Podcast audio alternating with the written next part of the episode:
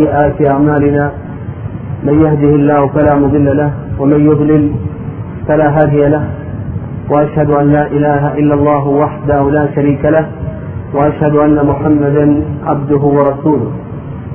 أما بعد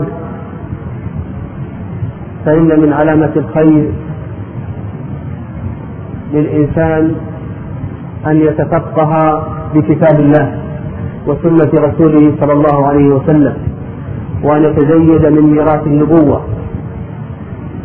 فقد ثبت في الصحيح عن النبي صلى الله عليه وسلم أنه قال من يرد الله به خيرا يفقهه في الدين. وثبت أيضا عنه عليه الصلاة والسلام أنه قال خيركم من تعلم القرآن وعلمه. ولا شك أن من تعلم القرآن أن يتفقه المسلم في أحكام دينه مما جاء به كتاب الله وسنة رسوله صلى الله عليه وسلم من الحلال والحرام. والعلم وفضله وما جاءت به الأدلة والآثار على فضله وعلو منزلته آه، يطول الكلام على ذلك. وقد ذكر ابن القيم رحمه الله تعالى مفاضلة بين طالب المال وطالب العلم. فذكر رحمه الله تفضيل طالب العلم على طالب المال بما يقرب من سبعين وجها لأن المستقرئ لحال كثير من الناس اليوم يجد أنهم بين إنسان يطلب المال ويكد بدنه ويمضي عمره في ذلك وبين إنسان أيضا يطلب العلم ويكد بدنه ويمضي حياته ويقضيها في ذلك. فذكر ابن القيم رحمه الله ما يقرب من سبعين وجها في تفضيل طالب العلم على طالب المال. وأشير إلى شيء من هذه الأوجه التي ذكرها رحمه الله. فمما ذكر قال إن طالب العلم يدعو الناس إلى الآخرة بطلبه. وأما طالب المال فإنه يدعو الناس إلى الدنيا بطلبه. وذكر أيضا أن العلم هو ميراث الأنبياء. كما قال النبي صلى الله عليه وسلم وإن الأنبياء لم يورثوا دينارا ولا درهما وإنما ورثوا العلم. فمن أخذ به أخذ بحظ وافر وأما بالنسبة للدنيا فإنها ميراث ميراث الملوك وفرق بين الميراثين فرق بين أن ينهل الإنسان ويتزيد من ميراث محمد صلى الله عليه وسلم وبين أن يأخذ من ميراث بقية البشر من الملوك والحكام وغيرهم. وذكر أيضا من الأوجه أن العلم يحفظ صاحبه فالعلم إذا كنت متزيدا به فإنه يحفظك من أمراض الشبهات وأمراض الشهوات. بخلاف المال فإن الإنسان محتاج إلى أن يحفظ ماله. المال محتاج إلى أن تحفظه. في الصناديق ووراء الأقفال وغير ذلك وبالودائع ونحو ذلك. وأيضا ذكر من الأوجه أن العلم يتبع صاحبه حتى بعد الموت. حتى بعد الموت يتبعك علمك إذ إنه من عملك. وقد ثبت عن النبي صلى الله عليه وسلم أنه قال إذا مات ابن آدم انقطع عمله إلا من ثلاث. نعم ثبت عن النبي عليه الصلاة والسلام أنه قال يتبع الميت ثلاثة أهله وماله وعمله فيرجع اثنان يرجع أهله وماله ويبقى عمله. فالعلم يتبعك حتى بعد موتك. وأما بالنسبة للمال فإنه لا يتبعك بعد الموت. بل إن العلماء رحمهم الله يذكرون في باب الهبة والعطية أن الإنسان إذا مرض مرض الموت لا يملك من ماله إلا الثلث فقط. وهذا من صدقة الله عز وجل عليه. وهو حي. لا يملك أن يتبرع لا يملك أن يهب لا يملك أن يتصدق لا يملك أن أن يوقف لا يملك أن يوصي إلا بالثلث فقط إذا مرض مرض الموت. آه، وأما الثلثان فإنهم فإنهما يكونان للورثة ففرق بين الطالبين. فمن نعمة الله عز وجل ومنته أن يهيئ آه، العبد للتصدي لطلب العلم والتفقه في كتاب الله وسنة رسوله صلى الله عليه وسلم. ونحن في بدء الدروس. هناك بعض الوصايا لا بد أن يأخذ بها طالب العلم الجاد الذي يريد أن يلم بشيء من فنون العلم. ف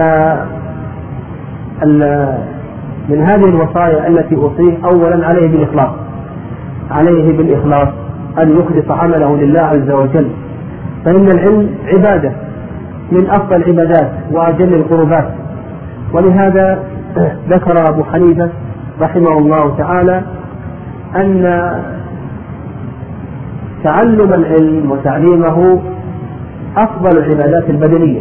لما اختلف العلماء رحمهم الله في أي العبادات البدنية أفضل قال الشافعي أفضلها الصلاة وقال الإمام أحمد رحمه الله أفضلها الجهاد في سبيل الله.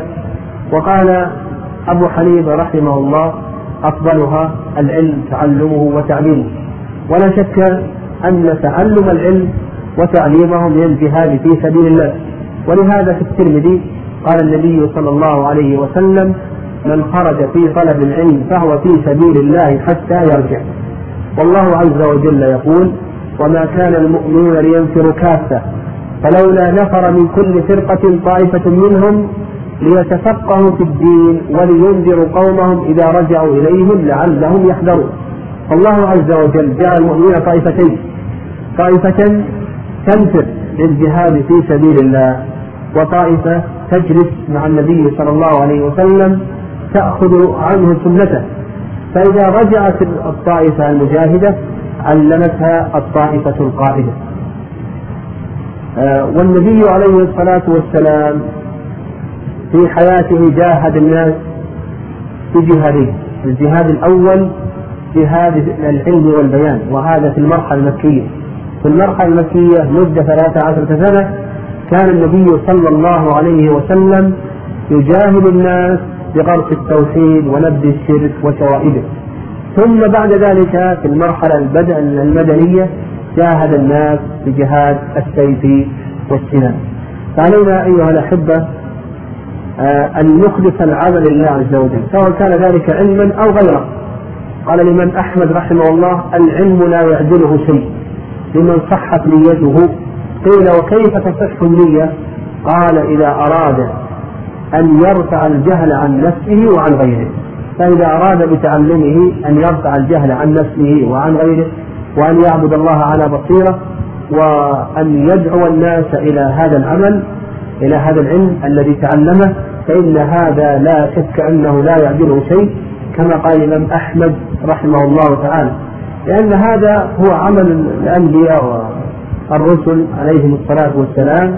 فالذي يقوم بتعلم العلم وتعليمه للناس يقوم مقام النبي صلى الله عليه وسلم وقام نوح وموسى وعيسى وإبراهيم. عليهم الصلاة والسلام. فإنهم يتعلمون من ربهم ثم بعد ذلك يعلمون الناس ويوجهون الناس ويرشدونهم فعلينا دائما وابدا أن نعلق قلوبنا بالله عز وجل محبة ورغبة ورهبة ورجاء وتوكلا واستعانة وأن لا يلتفت قلب الإنسان إلى المخلوقين أو إلى الدنيا أو حظوظها الفانية.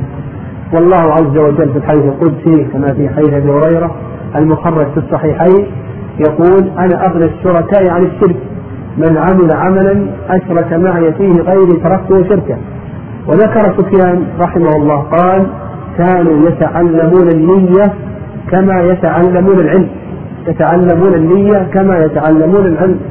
وقال بعض السلف رب عمل صغير كبرته النية.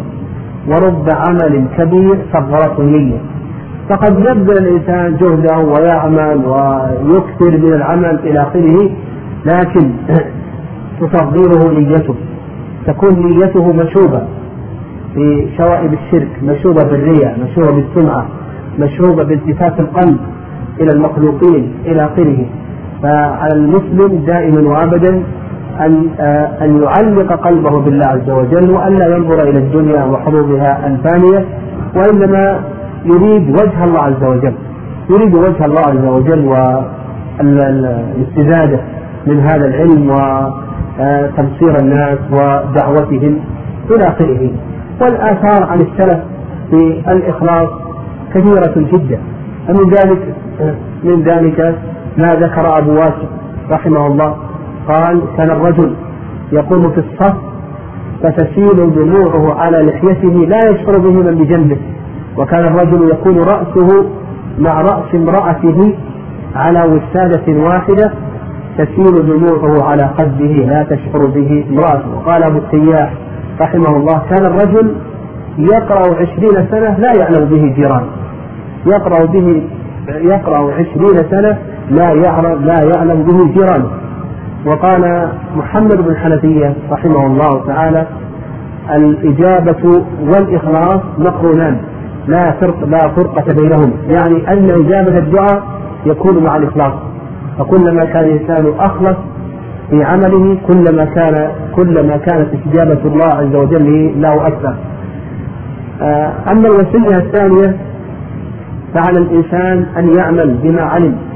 وهذا أيضا هو هدي النبي صلى الله عليه وسلم وكذلك أيضا هدي صحابته رضي الله تعالى عنهم. ثبت في صحيح مسلم من حديث أم حبيبة رضي الله تعالى عنها أنها قالت قال النبي صلى الله عليه وسلم من صلى لله في يوم وليلة ثنتي عشر ركعة تطوعا غير الفريضة إلا بني له بهن بيت في الجنة. قالت أم حبيبة رضي الله تعالى عنها قالت أم حبيبة رضي الله تعالى عنها فما تركتهن منذ سمعتهن من النبي صلى الله عليه وسلم. قال عنبسة الراوي عن أم حبيبة فما تركتهن منذ سمعتهن من أم حبيبة. قال النعمان بن سالم الراوي عن عنبسة فما تركتهن منذ سمعتهن من عنبسة. قال عمرو بن أوس الراوي عن النعمان بن سالم ما تركتهن منذ سمعتهن من النعمان بن سالم. و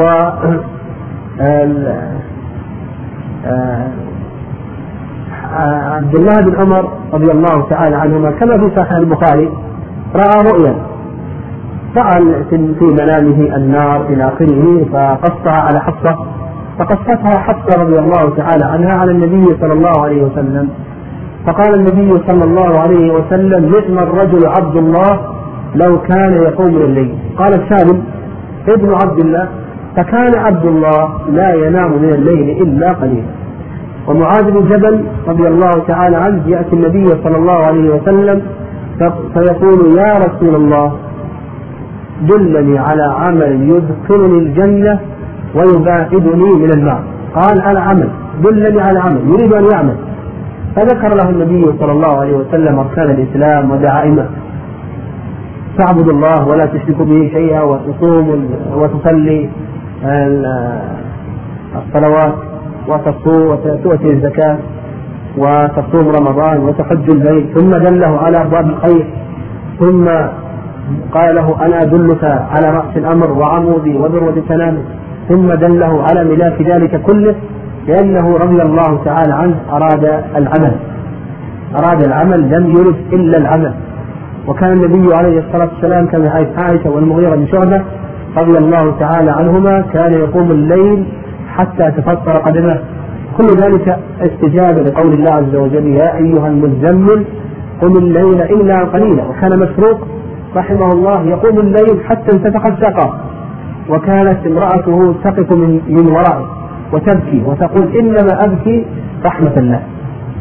فعلينا أيها الأحبة إذا علمنا شيئا أن نسارع إلى العمل به وامتثاله. هذا هو هدي النبي صلى الله عليه وسلم وهدي الصحابة. قال بعض السلف إذا أراد الله بعبد خيرا فتح له باب العمل.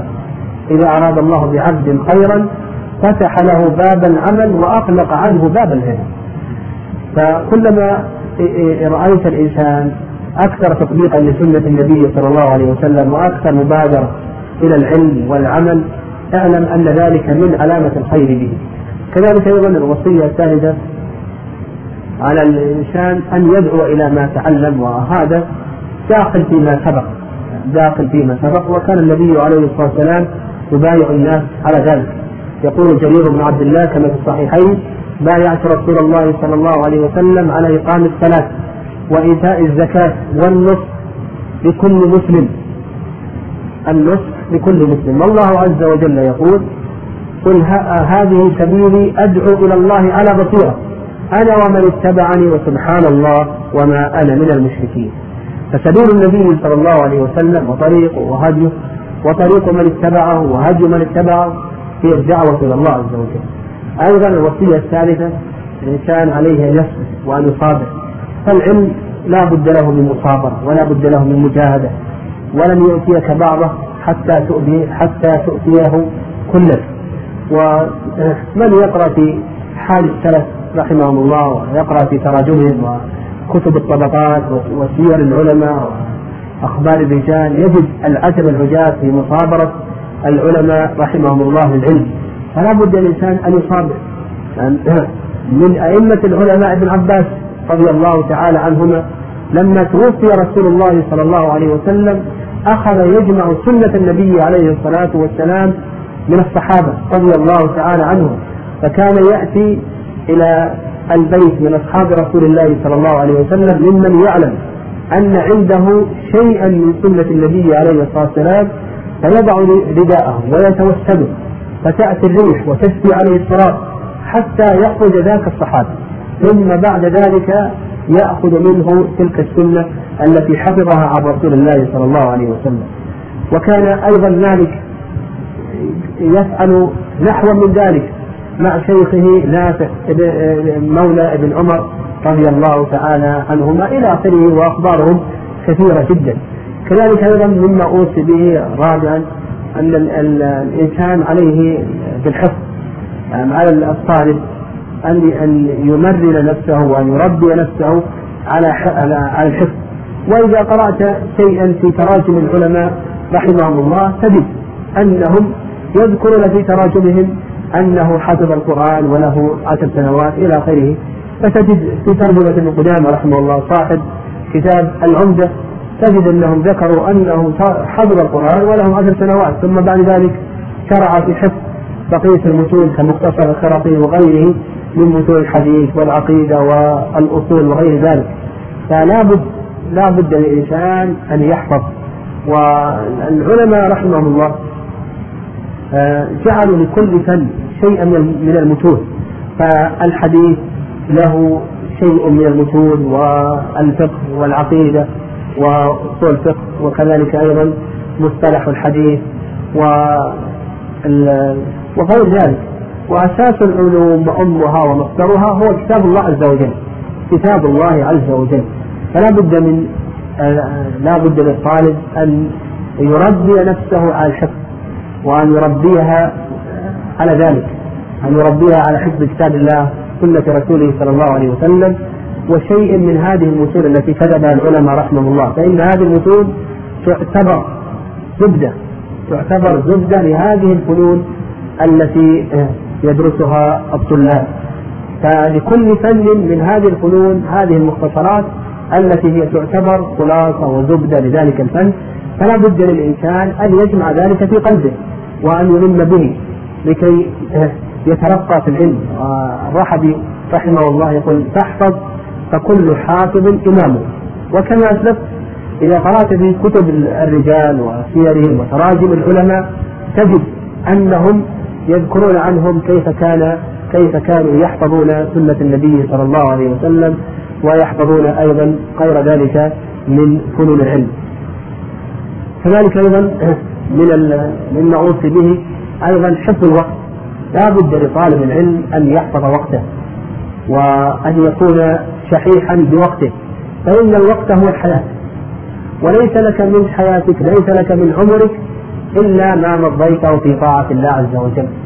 فلا بد للطالب أن يحفظ وقته.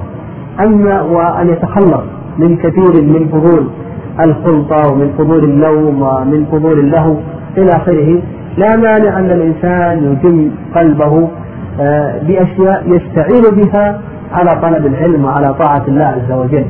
لكن أن يكون الإنسان مبعثرا غير منتظم كثير الخلطة وكثير النوم وكثير الذهاب والإياب والتنزهات إلى آخره هذا يضيع عليه الوقت ولا يستبرئ شيئا. ولا يتمكن الإنسان من الأخذ آه، من ميراث النبوة والتزين بنور, بنور العلم إلا إذا كان حافظا لوقته و يعني لو قرأت أيضا في كتب الرجال وسير العلماء وكيف كانوا حافظون لأوقاتهم لا وجدت العجب العجاب. ابن الجوزي رحمه الله كان من أشد الناس حفظا لوقته وكان عامة الناس يغشونه في بيته فلا يستطيع أن يردهم يعني يأتونه لزيارته والجلوس معه وسؤاله إلى آخره فلا يستطيع أن يردهم فكان يعمد رحمه الله إذا جاءه العامة يعمد رحمه الله إلى أن يشغلهم ببني الأقلام يعني أن يقوموا ببني الأقلام فإذا خرجوا استفاد من هذه الأقلام التي قاموا ببنيها في الكتابة والتأليف إلى آخره. وكان ابن عقيل رحمه الله يقول لا يحل لي أن أضيع شيئا من وقت يقول لا أحل لا يحل لي أن أضيع شيئا من وقتي. فكان يمضي وقته إما في القراءة والكتابة أو في الذكر والاستغفار. كذلك أيضا مما أوصي به أن يكون الطالب منتظما أن يكون الطالب منظما. لا بد أن يكون الطالب منظما لا يكون بعثرا فإن كان مبعثرا فإنه لا يستفيد. لا بد أن يكون منظما بمعنى أن تكون له أصول وقواعد يسير عليها. في كل فن من فنون العلم يكون له متن يسير عليه. وهذا المتن كما أسلفت يقوم بحفظه وأيضا بتعلم مسائله ويعرف راجحه ومرجوحه ودليل ذلك من كتاب الله وسنة رسوله صلى الله عليه وسلم. فهذه لا بد لطالب العلم منها. من حيث المنهج لا بد للطالب أن يسير على هذه القواعد والأصول التي كتبها العلماء من قبله فإنه إذا لم يكن سائرا على شيء من ذلك فإنه يكون مبعثر ويكون غير منتظم تجد أنه تارة يقرأ في هذا الباب وتارة يقرأ في الباب الآخر وتارة أيضا يقرأ في هذا الكتاب وتارة يقرأ في هذه الفتوى إلى آخره لا يكون منظما. وإذا نظرت إلى هذه العلماء السابقين نجد أنهم يسيرون على هذه النصوص. فعندنا عمل وعندنا منهج. العمل الإنسان يعمل بما دل عليه كتاب الله وسنة رسوله صلى الله عليه وسلم. وأما المنهج والتربية والتعلم فإنه يكون على قواعد وأصول حتى يسير الإنسان إلى مبتغاه ومراده آه كذلك أيضا آه مما أوصي به أن يكون أن يقيد الإنسان وأن يعتني بالكتابة يعتني بالكتابة وتقييد العلم وأن لا يعتني وأن لا يعتمد ألا يعتمد على الحفظ. فإن الإنسان إذا كان معتمدا على حفظه فحسب. فإن الحفظ خصوصا في وقتنا هذا سرعان ما يكون لا بد للإنسان أن يعتمد على الكتابة وأن يقيد. يكون له متن. في هذا المتن يقيد في حواشيه أو يجعل فيه أوراقا يقيد في هذه الأوراق. ما يسمعه وما وما يقرأه وما يتعلمه لكي يكون هذا المتن مرجعا إليه أو مرجعا يرجع إليه ويعتمد عليه في الاستذكار والتعليم إلى آخره. كذلك أيضا على الطالب أن يكون له خلة آه، تعنى بالعلم.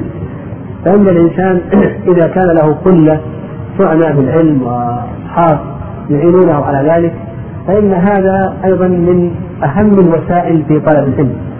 من أهم الوسائل في طلب العلم أن يكون للإنسان أصحاب وزملاء آه، يعنون بالعلم. والإنسان على دين خليله فلينظر أحدكم من يخالف والطيور على أشباهها تقع. فإذا كان الإنسان مزامن لأهل العلم تشبه بهم وأخذ منهم وأعانوه وصار منهم. وإذا كان مزامنا لأهل التجارة ونحو ذلك صار متأثرا بهم. وعلى هذا فقس فعلى الإنسان يكون له أصحاب آه، يعنون بالعلم يستذكر معهم ويتحفظ معهم آه، شيئا من المحفوظات أو شيئا آه، مما قرأوه إلى آخره. فأسأل الله عز وجل أن أن يرزقنا العلم النافع والعمل الصالح وأن يجعلنا هداة مهتدين وأن يجعل عملنا خالصا لوجهه وأن يرينا الحق حقا ويرزقنا اتباعه ويرينا الباطل باطلا ويرزقنا اجتنابه ولا يجعله ملتبسا علينا فنضل اللهم صل على محمد. بالنسبة للكتاب آه، كما هو معروف عمدة الفقه لابن قدامة رحمه الله تعالى. وقبل أن نبدأ آه، هناك اقتراح يعني لا أدري هل تكون البداية من أول كتاب أو نختصر أحكام العبادات ونشرع في أحكام المعاملات. لأن الدرس درس واحد كل أسبوع فقط.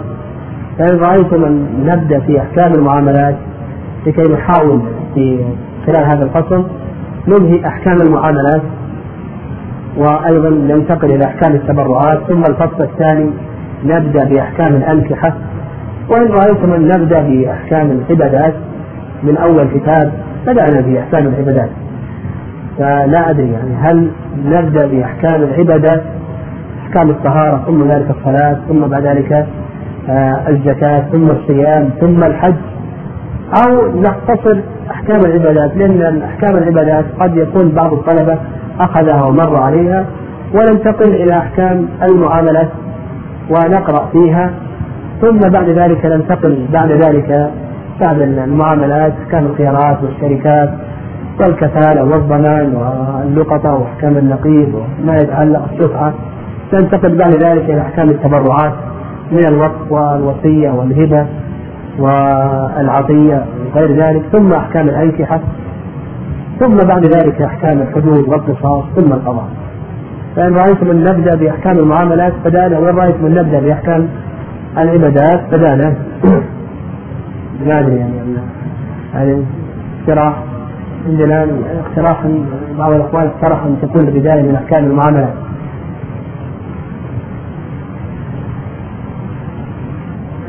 نعم. العبادات طيب هذا يعني هذا اقتراح أن يكون من أحكام العبادات أحد يؤيد ذلك أحكام العبادات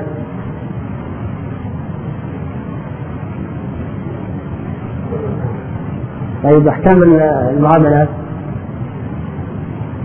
يبدو أن العبادات أكثر. نبدا ان شاء الله باحكام العبادات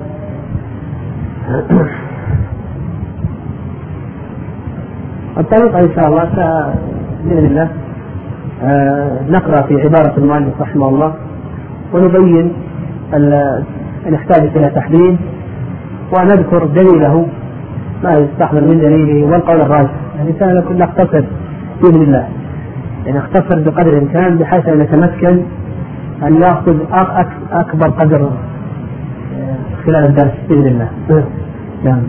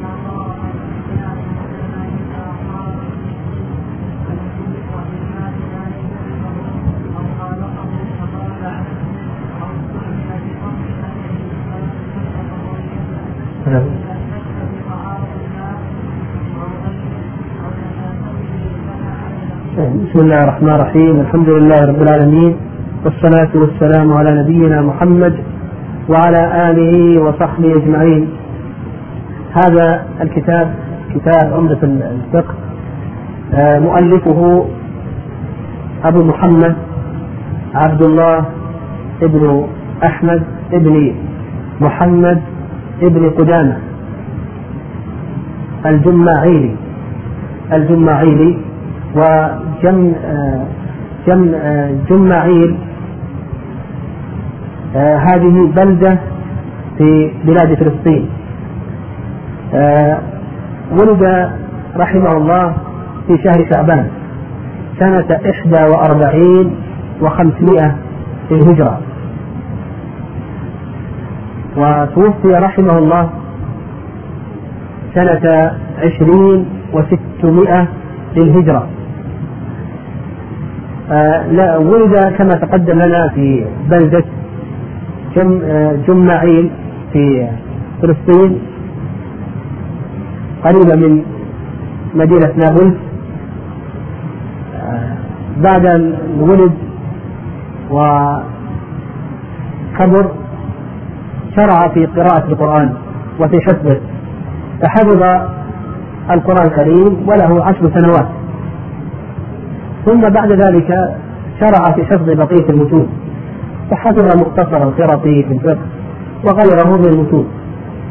ثم بعد ذلك قدم به أهله إلى دمشق.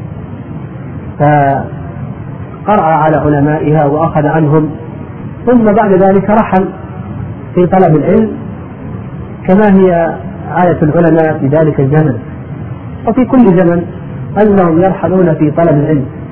فرحل رحمه الله إلى بغداد وطلب العلم وأخذ الحديث والفقه من علمائها.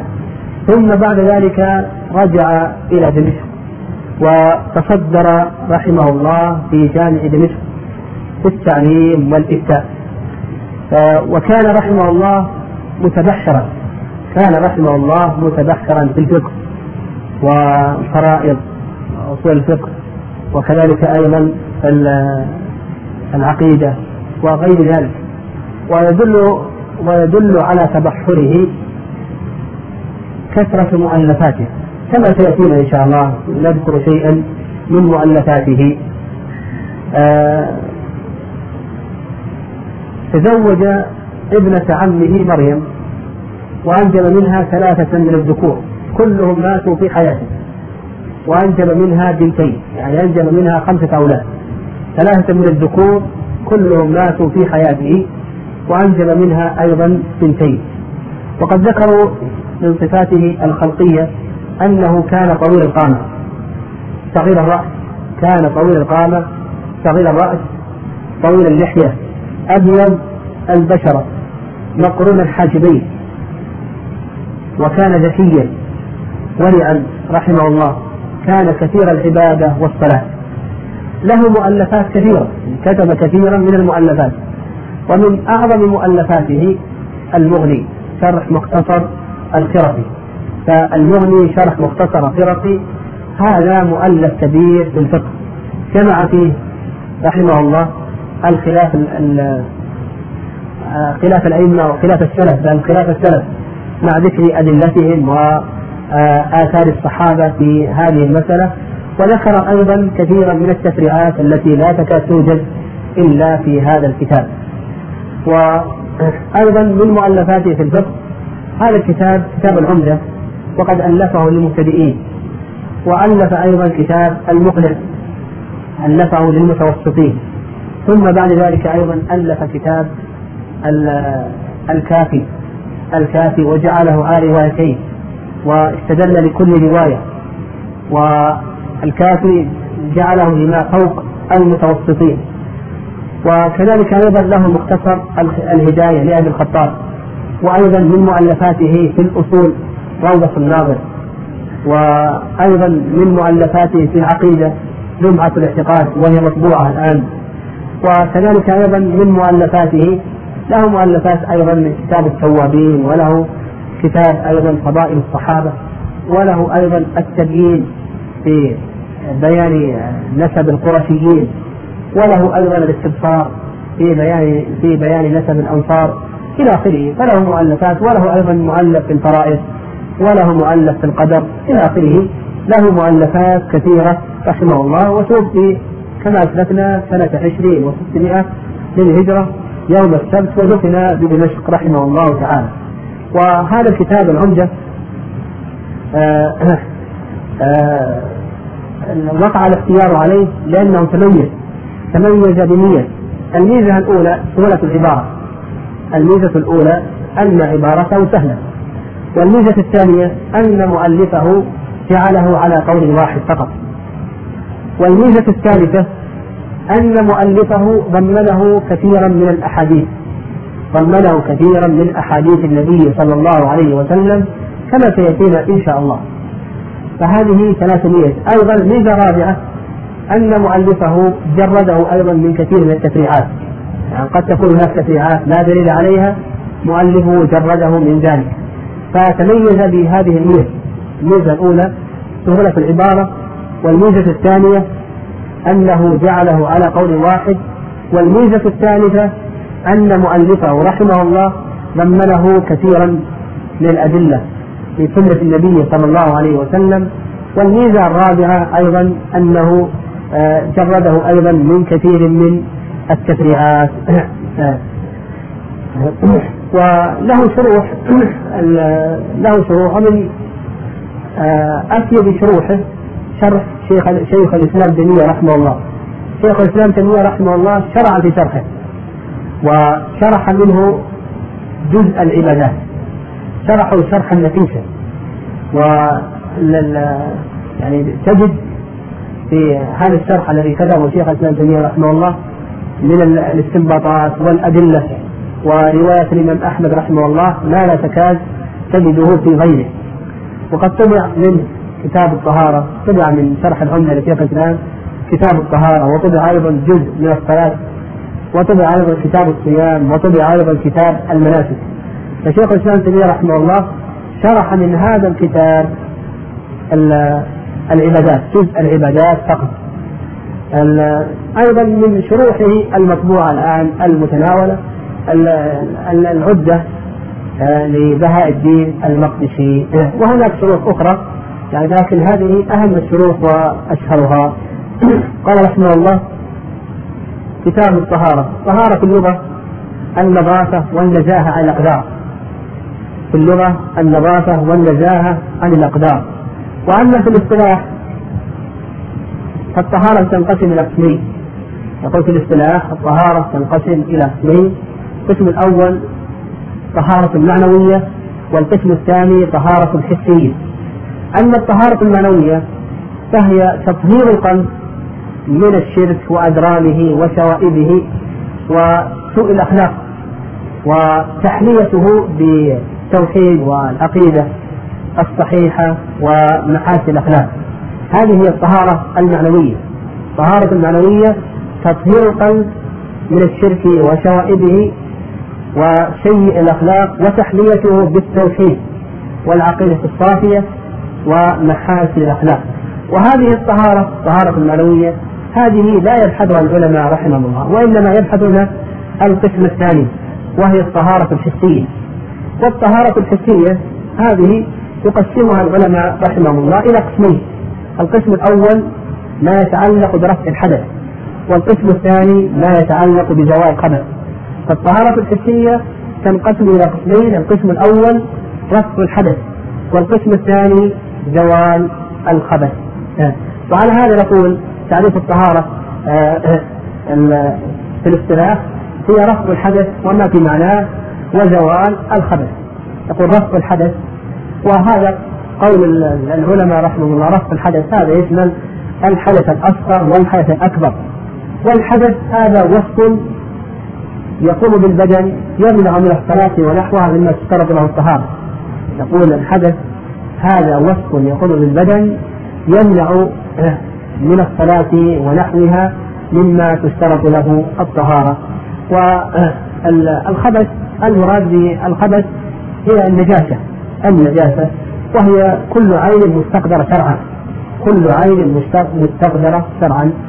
فالطهارة رفع الحدث يعني رفع هذا الوصف القائم بالبدن الذي يمنع من الصلاة ونحوها ما اشترط له الطهارة. وكذلك أيضا زوال الخبث إزالة الخبث إزالة النجاسة هذا القدر آه، شرعا. ورفض الحدث وما في معناه؟ هناك أشياء ليست عن حدث تسمى طهارة لكنها ليست عن حدث فهي في معنى رفع الحدث. وهذا يمثل له العلماء رحمهم الله بغسل القائم من نوم الليل يديه ثلاث مرات. القائم من نوم الليل آه، يغسل يديه ثلاث مرات هذا الغسل يسمى طهارة ومع ذلك هو ليس عن حدث. كذلك أيضا غسل الجمعة. غسل الجمعة يغتسل الإنسان الجمعة سواء قلنا بأنه مستحب أو قلنا بوجوبه وهذا الغسل يسمى طهارة ومع ذلك ومع ذلك ليس عن حدث. كذلك أيضا غسل العيدين. غسل العيدين أيضا آه، يستحب للإنسان يغتسل من عيدين ومع ذلك هذا ليس عن حدث ويسمى ويسمى طهارة وابتدأ المؤلف رحمه الله بأحكام الطهارة لأن أهم أركان الإسلام بعد الشهادتين شهادة التوحيد الصلاة. ومفتاح الصلاة الطهور. مفتاح الصلاة الطهور. في حديث علي رضي الله تعالى عنه أن النبي صلى الله عليه وسلم قال مفتاح الصلاة الطهور وتحريمها التكبير وتحليلها التسليم وهذا حديث إسناده حسن. فبما أن مفتاح الصلاة هو الطهارة والله عز وجل كما في حديث ابن عمر لا يقبل الله صلاة أحدكم إذا أحدث حتى يتوضأ. وثالثا ثالثا أن التخلية قبل التحلية. فالإنسان يتخلى عن الحدث ونحوه قبل أن يتحلى بالوقوف أمام الله عز وجل. فنقول ابتدأ المؤلف رحمه الله الطهارة بأحكام الطهارة. أولا لأن الطهارة هي مفتاح الصلاة. وثانيا أن الله عز وجل لا يقبل صلاة أحدكم إذا أحدث حتى يتوضأ وثالثا ثالثا أن التحلية قبل التحلية.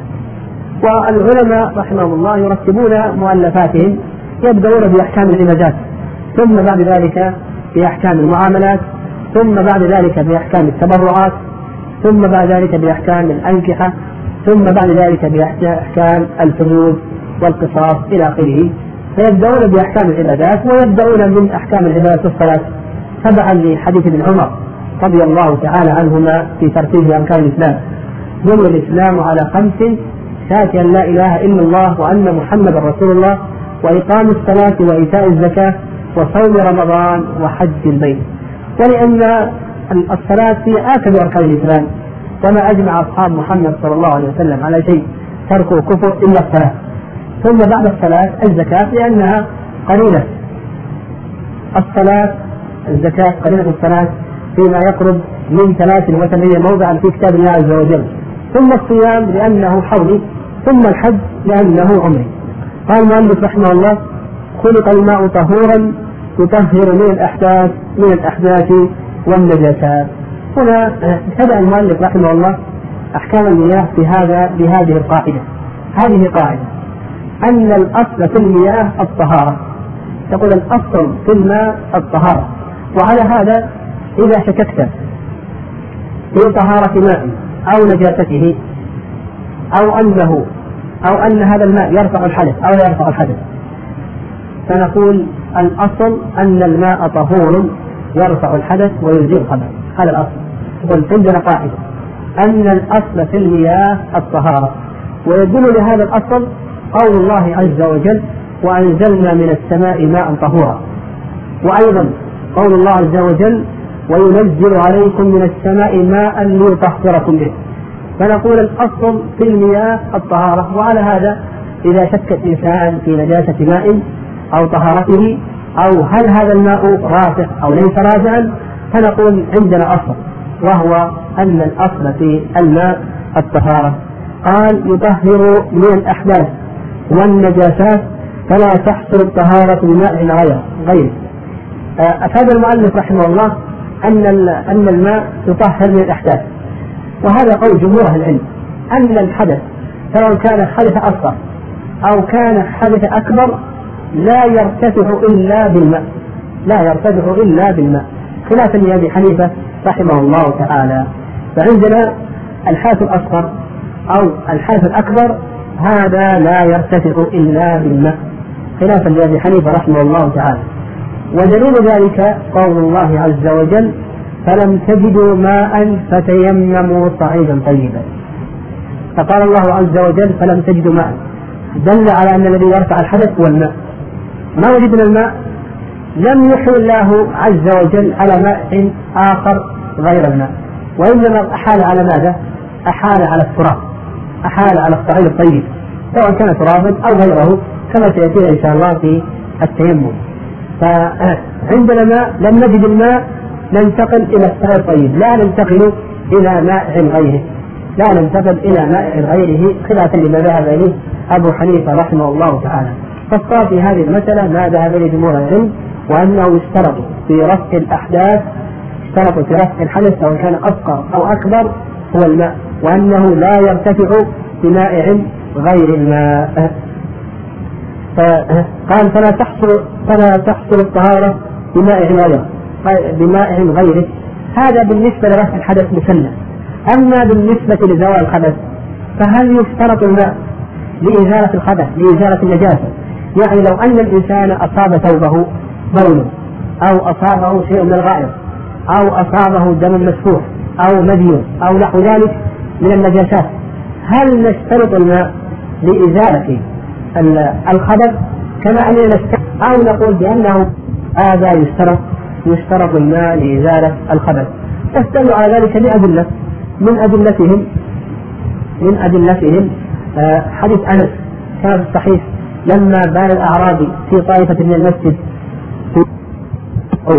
حتى يقضي بوله فلما قضى بوله دعا النبي صلى الله عليه وسلم بذنوب مما فصبه على بوله.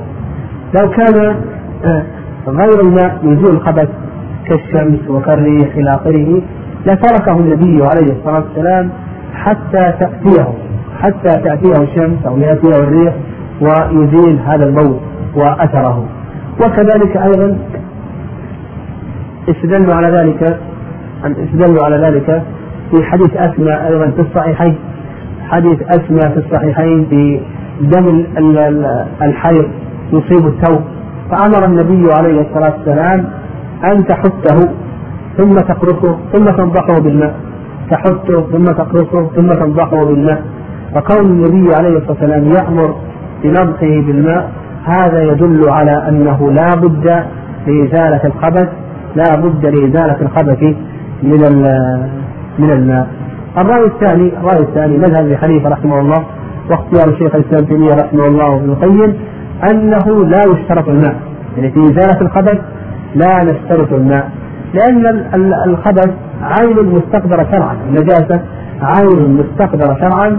فإذا زالت زال ما ترتب عليها من حكم. إذا الحكم يدور مع علته وجودا وعدما. فإذا زال هذا الخبث بأي مزيل فإنه يكفي إذا زال بأي مزيل فإنه يكفي واستدلوا على ذلك بأدلة.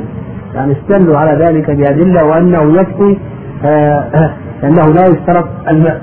فمن الأدلة أن الشارع اكتفى بتطهير النعلين إذا أصابهما أذى أن أن يدلكهما الإنسان بالأرض. يعني آه، يكفي أن تدلك نعليك بالأرض إذا أصابهما أذى فإن طهورهما التراب. كذلك أيضا ذيل المرأة ذيل المرأة يكفي في طهارته إذا مر على موضع النجس أن يمر على الموضع الطاهر وهذا يكفي في طهارته. وكذلك أيضا استدلوا استدلوا على أن النجاسة تطهر بالاستحالة النجاسة تطهر بالاستحالة. فلو كان عندنا آه ثم بعد ذلك استحالت من عين إلى عين أخرى إلى آخره فإنها تطهر بالاستحالة. يعني إذا انتقلت من عين إلى عين أخرى يعني مثلا عندنا عجرة انتقلت إلى رماد فإنها تطهر بالاستحالة إلى آخره. كذلك أيضا الإجماع منعقد على أن الخمر إذا والخمر نجس عند كثير من العلم بل عند جمهور العلم أنها نجسة الإجماع منعقد على أن الخمرة إذا انقلبت بنفسها خلا بلا تقليد انقلبت بنفسها خلا فإنها تطهر آه، آه، فإنها تطهر. والإجماع منعقد على ذلك. وهنا الآن طهرت آه، الخمرة لما انقلبت بنفسها خمرا. وهذا القول هو الصواب. هذا القول هو الصواب. وعلى هذا نقول الحدث لا بد له من الماء رفع الحدث. وأما زوال الخبث فإننا لا نشترط الماء. فإذا زال إذا زال إذا زال هذا الخبث بأي مزيل كان. فلو أن الإنسان أصاب ثوبه بول ثم غسله ببنزين أو غسله بالغاز أو آه عرضه للشمس فترة حتى زال أثر هذا البول أو الرياح أصابت هذه الأرض أو آه نحو ذلك حتى زال أثر هذا البول فإن نقول بأنه يطهر أو مثلا إذا كان ثقيلا ثم مسحته مثلا آه، كالرخام مثلا أو مثلا المرآة ونحو ذلك. إذا قمت بمسحها وزالت النجاسة فإن المحل يطهر. فنقول فرق بين رفع الحدث وزوال الخبث والعلماء رحمهم الله يفرقون بين رفع الحدث وزوال الخبث من أوجه. الوجه الأول الوجه الأول كما سلف أن رفع الحدث يشترط له الماء أما زوال الخبث فلا يشترط له الماء فالنجاسة تطهر بأي, بأي مطهر. تطهر بأي مطهر. سواء كان هذا المطهر ريحا أو شمسا أو ماء أو سائلا آخر غير الماء إلى آخره. هذا هو الفرق الأول. الفرق الثاني الفرق الثاني أن رفع الحدث لا بد له من النية. يشترط له النية. فإذا أراد الإنسان أن يتوضأ أو أراد أن يغتسل لا بد أن ينوي. لا بد أن يفرق بين ما هو عبادة وما ليس عبادة. لأن يعني النبي صلى الله عليه وسلم قال في حديث عمر إنما الأعمال بالنيات وإنما لكل امرئ ما له أما زوال الخبث فهذا لا تشترط له لا تشترط له النية. فنقول زوال الخبث هذا لا تشترط له النية.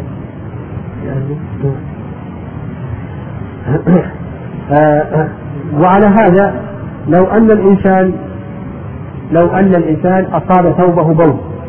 ثم بعد ذلك جاءت الأمطار وهطلت على هذا الثوب حتى نظفته من هذا البول. وهو لم ينوي أن يطهره ولم ينوي أن يعرضه للمطر إلى آخره فنقول بأنه يطهر. ثالثا الوجه الثالث أن رفع الحدث لا يعذر فيه بالجهل والنسيان لأنه من باب الأوامر. وأما زوال الخبث فإنه يقدر فيه بالجهل والنسيان لأنه من باب السلوك والنواهي. فنقول رفع الحدث هذا لا يعذر فيه بالجهل والنسيان. وأما زوال الخبث فيعذر فيه بالجهل والنسيان. وعلى هذا لو أن الإنسان نسي أنه محدث أو جهل أن هذا اللحم لحم جذور حصل منه بول ونسي ذلك. ثم صلى فنقول أعد صلاتك لا بد أن تتوضأ وأن تعيد صلاتك أو جهل يجهل أن هذا اللحم لحم جزور فأكل لحم الجزور ثم بعد ذلك صلى فنقول يجب عليك أن تعيد صلاتك. وأما بالنسبة لزوال الخبث فهذا يعذر فيه بالجهل والنسيان. وعلى هذا لو أن الإنسان لو أن الإنسان صلى وعلى ثوبه نجاسة وهو ناس لهذه النجاسة نسي أن على ثوبه نجاسة أو جهل أن على ثوبه نجاسة فنقول بأن صلاته يقول بأن صلاته صحيحة ولا بأس عليه. يقول بأن صلاته صحيحة ولا بأس عليه. ففرق بين رفع الحدث وزوال الخبث كما أسلفنا من هذه الأوجه الثلاثة. قال المؤلف رحمه الله فإذا بلغ الماء قلتين أو كان جاريا لم ينجسه شيء إلا ما غير لونه أو طعمه أو ريحه وما عدا ذلك ينجس بمخالطة النجاسة. فالعلماء رحمهم الله يقسمون الماء إلى قسمين يقسمون الماء إلى قسمين. القسم الأول ماء كثير والقسم الثاني ماء قليل. فإذا رأيت في عباراتهم الماء الكثير فاعلم أن مرادهم بالماء الكثير هو ما بلغ قلتين فأكثر. يعني إذا رأيت في عباراتهم ماء كثير فمرادهم بالماء الكثير هو ما بلغ قلتين فأكثر. والماء القليل هو ما كان دون قلتين فإذا كان الماء بالغا قلتين فهو ماء كثير وإذا كان دون ذلك فهو ماء قليل. إذا وقعت بالماء نجاسة يقول المؤلف رحمه الله إن كان الماء قلتين هذا لا يجوز إلا بالتغير. يعني إذا كان عندنا ماء كثير ووقعت فيه نجاسة وقع فيه بول أو وقع فيه غائط أو دم مسفوح أو نحو ذلك المناط على التغير. إن تغير بالنجاسة تغير طعمه تغير لونه تغيرت رائحته بالنجاسة فهو نجس. لم يتغير بالنجاسة فليس بنجس. فليس بنجس. ودليلهم على ذلك حديث ابن عمر رضي الله تعالى عنهما أن النبي صلى الله عليه وسلم سئل عن الماء يكون بالفلاة فقال النبي عليه الصلاة والسلام إذا بلغ الماء كلتين لم يحمل الخبث وفي لفظ لم ينجسه شيء. يعني وهذا في السنة يعني قول النبي عليه الصلاة والسلام إذا بلغ الماء كلتين لم يحمل خبث وفي لفظ لم ينجسه شيء. فقالوا هذا دليل على أنه إذا بلغ الماء كلتين لم ينجس إلا بالتغير. أما إن كان أما إن كان دون قلتين أما إن كان دون قلتين فإنه ينجس بمجرد الملاقاة. فلو كان عندك مثلا ماء أقل من قلتين وقعت فيه نقطة بول وقعت فيه نقطة بول فهذا يقول ينجس بمجرد الملاقاة سواء تغير أو لم يتغير. يعني غيرته النجاسة أو لم تغيره النجاسة ينجس بمجرد الملاقاة. واستدلوا على ذلك. استدلوا على ذلك بمفهوم حديث ابن عمر السابق. أن النبي عليه الصلاة والسلام قال إذا بلغ الماء كلتين لم يحمل خبث وفي لفظ لم ينجسه شيء. فقوله عليه الصلاة والسلام لم يحمل الخبث يفهم منه أنه إذا كان دون القلتين أنه يحمل الخبث وأنه ينجس. فالمؤلف رحمه الله ذكر أن الماء بالنسبة لوقوع النجاسة فيه ينقسم إلى هذه القسمين. إن كان كثيرا وضابط الكثير كما أسلفت ما بلغ قلتين فأكثر. فهذا لا ينجس إلا بالتغير. وإن كان قليلا وضابط قليل ما كان دون قلتين آه، فهذا ينجس بمجرد الملاقاة. وهذا هو المشهور آه، من مذهب الإمام أحمد رحمه الله تعالى. والرأي الثاني في المسألة أن الماء لا ينجس إلا بالتغير إلا بتغير النجاسة. وعلى هذا إذا تغير بالنجاسة فإنه ينجس بالإجماع بالإجماع إذا إذا غيرت النجاسة غيرت طعمه أو لونه أو ريحه ينجس بالإجماع أما إذا لم تغير أما إذا لم تغير فالصواب أن الماء طهور كما تقدم. وقد ذكرنا أو ذكر المؤلف رحمه الله في أول كلامه قائدا وأن الأصل في المياه ماذا؟ الأصل في المياه الطهارة. ودليل ذلك قول الله عز وجل قول الله عز وجل آه، وأنزلنا من السماء ماء طهورا. وقول الله عز وجل وينزل عليكم من السماء ماء ليطهركم به. ويدل لذلك أيضا حديث أبي سعيد في بئر بضاعة وما يلقى فيها من الحيض والنتن ولحوم الكلاب فقال النبي صلى الله عليه وسلم إن الماء طهور لا ينجسه شيء. قال النبي عليه الصلاة والسلام إن الماء طهور لا ينجسه شيء. فالأصل في الماء أنه طهور. إلا إذا غيرت النجاسة طعمه أو لونه أو ريحه فهنا ننتقل إلى كونه نجسا لأن الإجماع قائم على ذلك. وأما حديث ابن عمر رضي الله تعالى عنهما في القلتين فهذا آه، أهل العلم رحمه الله يعني أجابوا عنه. ابن القيم رحمه الله ذكر في تهذيب السنن ما يقرب من ستة عشر وجها في الجواب عليه. ويعني أعله العلماء رحمه الله من جهة الإسناد وأعله من جهة المتن. وأيضا على فرض ثبوته فهو دل على نجاسة ما بين القلتين دل على نجاسة ما بين القلتين بمجرد الملاقاة بالمفهوم. بالمفهوم. وعندنا هذا المفهوم يحارب منطوق قول الله عز وجل وأنزلنا من السماء ماء طهورا. وأيضا قول الله عز وجل وينزل عليكم من السماء ماء ليطهركم به. وأيضا حديث أبي سعيد رضي الله تعالى عنه في مسند الإمام أحمد وأبي داود وغيرهما أن النبي صلى الله عليه وسلم قال إن الماء طهور لا ينجسه شيء. فالصواب في هذه المسألة ما ذهب إليه شيخ الإسلام ابن تيمية رحمه الله أن نقول أن الماء أن الماء طهور إلا إذا تغير بنجاسة. وقعت فيه نجاسة غيرت طعمه أو لونه أو ريحه إلى آخره فنقول بأنه ينجس لأن الإجماع منعقد على ذلك. وأيضا يعني هم هذا التفريق يعني بالنسبة للماء يعني المشهور مذهب أنهم يفرقون بين الماء وبين بقية المائعات. بين الماء يعني يجعلون قليل وكثير هذا بالنسبة للماء، أما بقية المائعات فهي تنجس بمجرد الملاقاة. يعني ما يحددون لها قليل أو كثير إلى آخره. يقولون تنجس بمجرد الملاقاة إلى آخره. والصواب بذلك ما ذهب إليه شيخ الإسلام أيضا أنه لا يفرق بين المائعات بين الماء وبقيه المائعات كالدهن والعسل ونحو ذلك فإذا وقعت فيها نجاسة إن غيرت هذا المائع فهو نجس إن لم تغير هذا المائع فهو طهور قال رحمه الله إنما غير لونه أو طعمه وريحه وما عدا ذلك ينجس بمخالطة النجاسة والقلتان. ما قارب مئة وثمانية أرطال بالدمشق إلى آخره. القلتان. يعني كيف نقدر القلتين بالكيلوات؟ هم العلماء رحمهم الله يقدرونها بالأرطال يعني تقدر بالرطل قدروها بالرطل الدمشقي والرطل العراقي إلى آخره. وهذه الأشياء الآن ليست موجودة عندنا. هذه المقاسات هذه المكاييل نعم ليست موجودة عندنا. فقدروها ب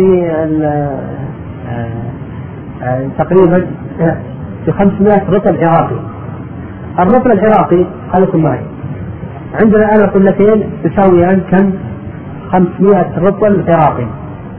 الرطل العراقي كم يساوي بالمثاقيل؟ قالوا يساوي الرطل الواحد بالمثاقيل 90 مثقال عندنا 500 رطل كل كل كل واحد من هذه الأرطال يساوي تسعين مثقالا فإذا أردت أن تخرج القلتين بالمثقيل ماذا تعمل؟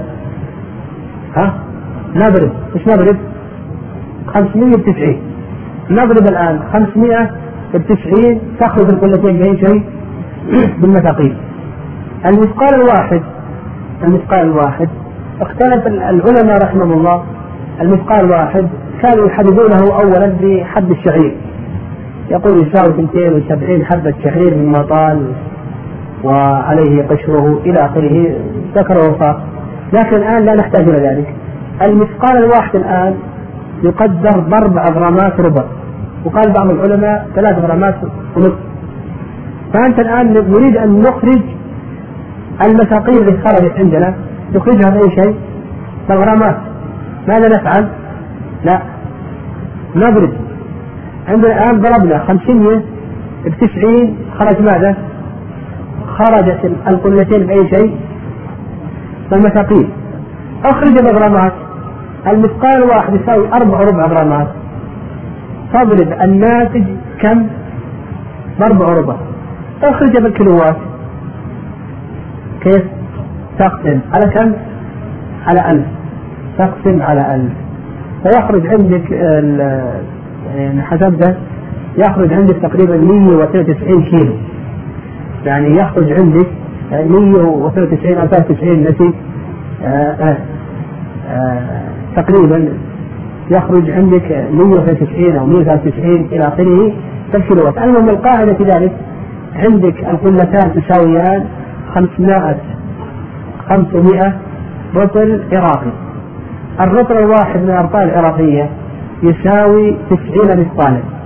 المثقال الواحد يساوي أربع وربع غرامات. تضرب الأرطال بالمثاقيل المثاقيل بالغرامات. ناتج الغرامات تقسمه على كم؟ على ألف. الناتج يساوي القلتين بالكيلوات. الناتج يساوي القلتين بالكيلوات نعم.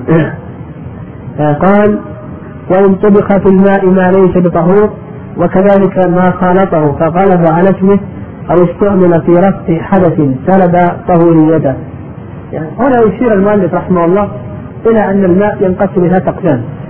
إلى أن الماء ينقسم إلى ثلاثة أقسام. القسم الأول ماء طهور والقسم الثاني ماء نجس والقسم الثالث ماء طاهر. القسم الثالث ماء طاهر. والطاهر ذكر شيئا من صوره ذكر شيئا من صوره. قال مثل ما استعمل في رفع حدث إلى آخره. وأيضا يذكرون من صوره ما غمست فيه يد القائم من نوم الليل الذي آآ آآ نعم الذي نومه ينقض الوضوء. يقول هذا ماء طاهر. ومثل ذلك أيضا ما تغير بطاهر. ما تغير بطاهر أيضا هذا يقولون بأنه ماء طاهر. فالطاهر الماء الطاهر هذا يقولون بأنه لا يرفع الحدث ولا يزيل الخبث يعني هو الطاهر في نفسه يعني, يعني طاهر في نفسه لا يطهر غيره. لا يرفع من الحدث ولا يزيل الخبث بخلاف الماء الطهور.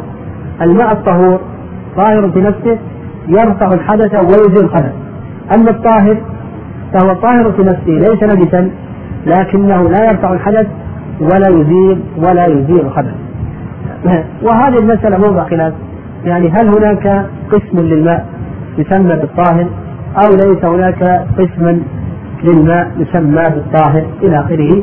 هذا موضع خلاف المشهور من مذهب الإمام أحمد كما ذهب إليه المؤلف رحمه الله وهو إثبات قسم آه، من الماء يسمى بالطاهر.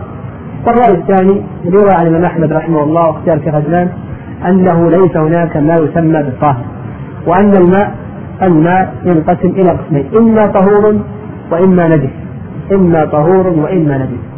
فالماء المطلق إما أن نقول بأنه طهور وهذا هو الأصل. أو نقول بأنه نجس وهو الذي تغير تغير طعمه أو لونه أو ريحه بالنجاسة عدا ذلك فإنه لا ليس هناك ماء يسمى بالطاهر. وهذا القول هو الصواب. والدليل على ذلك.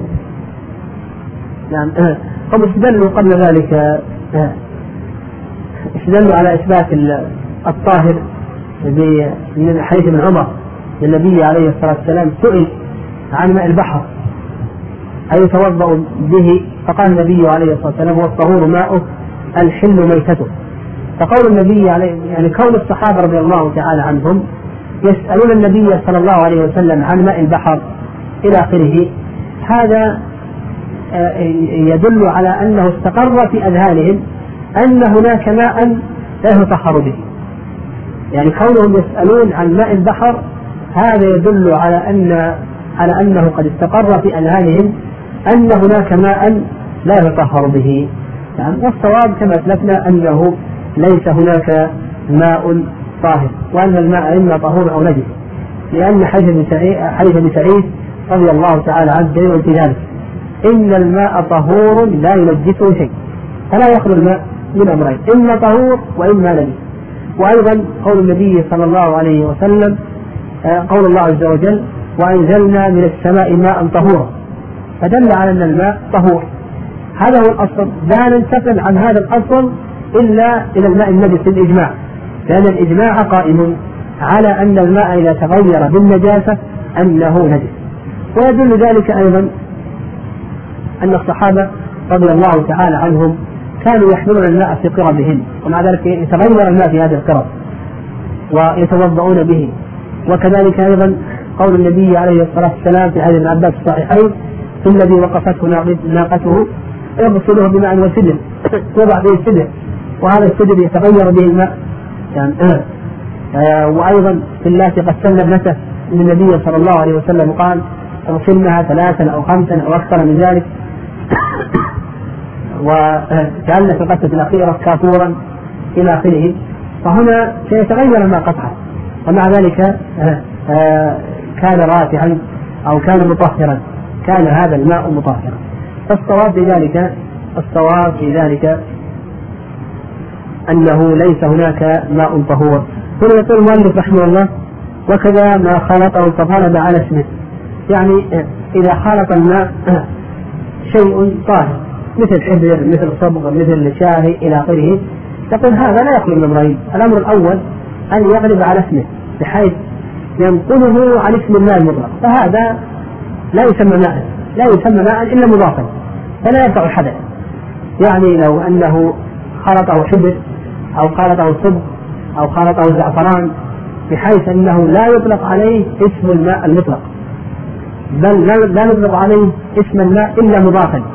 فهذا نقول بأنه لا يرفع لا يرفع الحدث.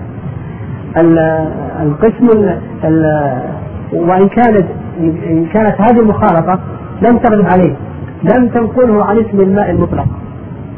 فنقول بأنه يرفع الحدث ويزيل الخبث. أما كونه يزيل الخبث فهذا يزيل الخبث مطلقا حتى لو نقله عن اسم الماء المطلق. لأنه تقدم لنا أن الخبث يزول بأي مزيد. لكن بالنسبة لرفع الحدث إذا وقع فيه شيء طاهر. فنقول إن نقله عن اسم الماء المطلق بحيث لا يسمى ماء إلا مضافا نقول لا يقع الحدث أما إذا لم ينقل عن اسم الماء المطلق فنقول بأنه يرفع الحدث. أيضا قال المؤلف رحمه الله أو استعمل في رفع حدث سلب طهوريته استعمل في رفع حدث. ما هو المستعمل في رفع الحدث؟ المستعمل في رفع الحدث هو المستعمل المنفصل عن أجزاء البدن يعني انسان يريد أن يتوضأ. انسان يريد أن يتوضأ. فغسل وجهه. فساقط هذا الماء في إناء. وغسل تمضمض استنشق فساقط هذا الماء. غسل يده فساقط. مسح رأسه وغسل رجليه فساقط. هذا المتساقط هذا يكون ماذا؟ مستعمل في رفع الحدث. يعني ما دام أنه يسير دون القلتين هذا يقول كالمؤلف رحمه الله مستعمل في رفع الحدث وش حكمه هنا؟ قالوا بأنه ماذا؟ طاهر. يقولون بأنه طاهر وليس طهورا بمعنى بمعنى أنه لا يرفع الحدث ولا يزيل الخبث لا يرفع الحدث ولا يزيل الخبث فإذا كان مستعملا في رفع الحدث هذا قالوا بأنه طاهر. مثال ذلك عندنا إناء فيه ماء دون قلتين. جاء شخص ونوى أن يرفع الجنابة عن نفسه. شرب وانغمس فيه. ثم بعد ذلك خرج. الآن هذا الماء يكون مستعمل في أي شيء؟ مستعمل في رفع الحدث. يقولون بأن آه هذا الاستعمال يسلبه الطهورية. فيكون طاهرا لا يرفع الحدث ولا يزيل الخبث عن مشهور مذهب الإمام أحمد رحمه الله. وتقدم لنا أن القاعدة في الماء أنه طهور. القاعدة. القاعدة في الماء أنه طهور لقول الله عز وجل وأنزلنا من السماء ماء طهورا. فالصواب أن هذا يرفع الحدث ويزيل الخبث. والشارع لم يرد عن النبي عليه الصلاة والسلام. النبي عليه الصلاة والسلام نهى أن أن يغتسل الإنسان في الماء الراكد العلاج وهو جنب ونهى أن يبول فيه لكن لم لم يتطرق النبي صلى الله عليه وسلم إلى حكم الماء. لم يقل بأن هذا الماء أصبح طاهرا لا يرفع الحدث إلى آخره. فنقول الصواب في ذلك أن الماء طهور لا ينجسه شيء إلا إذا وقعت فيه النجاسة وغلبت على طعمه أو لونه أو ريحه إلى آخره. فنقول بأنه في هذه الحالة يكون نجسا.